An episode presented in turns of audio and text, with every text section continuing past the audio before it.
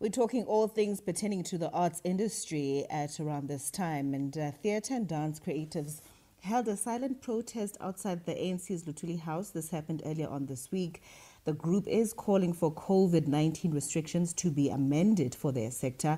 They handed over a memorandum of demands to, the, to an ANC representative and gave the ruling party 14 days to respond. So we joined on the line by one of the people who was part of the protest, Mr. Gregory Maqoma. He's founder and creative director of the Vuyani Dance Company. Good afternoon, Gregory. Good afternoon, and thank you for having me. You know, Gregory, the state of the performing arts has not been great at all since COVID hit. Tell us about some of the demands that are contained in the memo. Um, thank you for this opportunity. Um, as you rightly say, you know, it has not been uh, great at all. In fact, it's a desperate situation that we find ourselves as artists trying mm. to make a living in this country. And some of the demands that we're making to the president now, because we have not been getting any joy dealing with the with our minister, Minister Martin Mthethwa, who is um, responsible, you know, for mm. for the creative sector in our country. And we wanted to go straight into the pre- to the president and to say that, Mr. President, we are here as a creative sector. We contribute to the country's GDP. We also pay taxes. We are a working class and we want to be recognized for that. We want to be recognized for the work that we are doing and that um, the closure of theaters or the blanket, um, you know, um, stringent Approach. restrictions that have been put mm. to, to the forefront are not helping our, our sector at all. Um, theaters should be open, should be put in a place where they can function better uh, and not to be limited to to the 50 people that is currently the case at the moment. Especially since venues and venue capacity differs. Yeah, I mean, if you if you're thinking about a venue that that houses a thousand uh, people, and mm. um, and you put in 50 people there, it does not make sense. It does not make mm. a financial sense, but also it does not make sense in terms of COVID in itself, the regulations, because theaters have proven over and over time that they they can follow and they have been following a very strict um, COVID regulations. And um, if there's any place at the present moment that is safer, it is a theater because people can still watch a play and watch a, a, production with their masks on. And, mm. um, and we can still have the theater um, functioning at 50% capacity that that is not a brainer, you know. I mean, and it needs mm. us to to look at these things um, not as, not as, as a blanket um, regulation, uh, but to treat each situation as it is as it presents itself. Look at it and yeah critically. So, so tell us about one. Uh, in fact, one of the demands that you made, because you mentioned the minister, one of the demands that you made is that you want Nathi Mthethwa out. You say that he is not fit to be Minister of Arts and Culture. Tell us about some of the changes you would ideally like to see in that department. Now, well, I think you know first and foremost we do need to to look in terms of the policy that uh, governs the the arts in this country, and this has been something that we've been preaching since the beginning of our democracy. And, and nothing has changed really. And we, we're mm. sitting with a white paper that has not really um, seen a day of light in terms of its, its implementation. And that in its own is the failure of the Department of Arts and Culture towards the creative sector. And then secondly, we see how also they're managing the very uh, relief measures that have been put in place. The management of that has been disastrous, you know, for lack of a mm. better word. So all of those things are indications that our minister is incapable of running that office for, for the arts. And I have absolutely no trust in our current ministry in governing the arts in this country. Absolutely no trust in our ministry in terms of even formulating any policy or speaking on behalf of the artists. If there's anyone who should have been active and implementing policies, in implementing, uh, uh, you know, um, um, rules that are going to to favor the artists within mm. within this time, it should have been the minister. It should have been the one who's in the forefront of leading campaigns in terms of making sure that um, everything else that speaks to the artist, that is that is responsive to the artist, is taken care of. It seems like the plight of the artists is falling on, on deaf ears. Absolutely. I mean, we've written so many letters. We've invited, and we're tired of talking. I think you know it's not, it's no longer time for us to be having these conversations. If mm. anything else, it is time for the creative sector to show its solidarity, and we need to stand together and say, you know, we are a powerful source, and we need to be respected and be taken seriously. Yeah. So you've given the ruling party two weeks to respond, right? What happens Absolutely. if there's no response?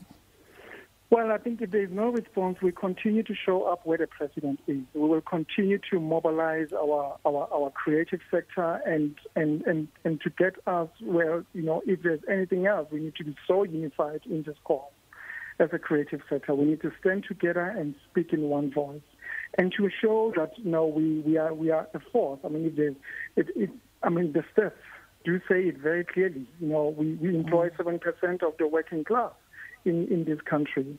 And that is a huge number of the, the, the, the working class that, that this country, you know, again, if you look in terms of the uh, unemployment numbers in this country, if the arts can continue to create employment in this country, we, we need to be taken seriously. And I think, you know, that force, that that 7% of the working class is the one that needs to be standing very, very clearly and decisively in terms of knowing that our rights um, are there and they need to be to be taken seriously. The Vuyani Dance Company had to postpone a theatre production, right? Very recently. Mm-hmm. Why? Why was that? Well, I mean, again, it's, it's for the same reasons. We with mm. the production that we were putting up, Cion, Requiem of Ravel Bolero, with um, Soweto Gospel Choir, has over 40 people on stage. And for mm. 40 artists to be on stage performing to 50 audience members, it didn't make sense at all to us. You know, um, it didn't make mm. sense also to to to the venues that we were performing to, uh, and we had to postpone because we've been also talking to to our government. We've spoken to to the Ministry of, of Health to say that we have a plan. There is a solid mm. plan we have in terms of of keeping to the regulations. We cannot um, somehow function with just 50 people um, as an audience, then who do you allow to that audience, to that to that house, and who do you mm. not? And and and has put us into a, a situation where we have now to be selective in terms of the audience members who can be able to view the show, and and it's unacceptable. I've just been on tour for four months in Europe. Theaters mm. are functioning. Most of them are functioning at 50 to 70 percent capacity with regulations in place and um, uh, uh, um, um, distancing. So there's distancing in place, and uh, mm-hmm. people are wearing masks as, as, they're watching the show. So it can be done. It's not something that is impossible. So when you approached the Department of Health um, with your proposals, what was the response? Well, the response is that you know it's a blanket, um, you know, regulation. That's basically mm. that. It's what the rule is. And that's what we're uh, saying, that we cannot see everything else as a blanket. Uh, we can't treat everything the same because situations are different for every venue.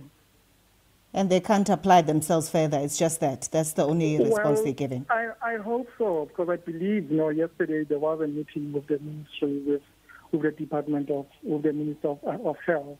So I hope that this kind of uh, um, us going into the forefront and, and making noise about the safe uh, the safety of uh, and, and, and, and the opening of theaters will result into some kind of a conversation, will result into the both, you know, the entities, both the Ministry of the Arts and Culture and the Ministry of Health can come mm-hmm. into some kind of an understanding in terms of um, seeing that, you know, uh, they need to see our industry and treat it differently and put in other stringent uh, um, uh, regulations that are favorable to, to, to, to the artists. The picture that you paint of the performing arts is, is not a nice one. Uh, tell us how you've been able to sustain the dance company, the Vuyani Dance Company, during this time.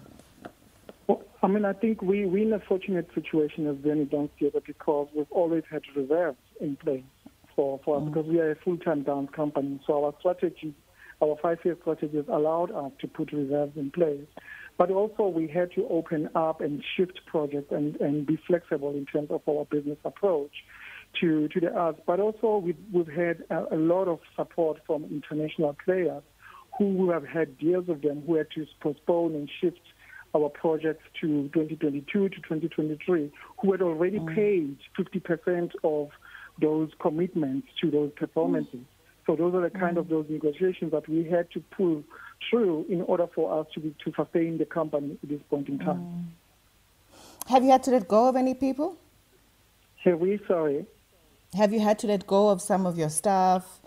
that you I have mean, at the company? Like I said, you know, we're very fortunate in, in, in the company that we have kept the contract. We've honored mm. every contract of every dancer in our company.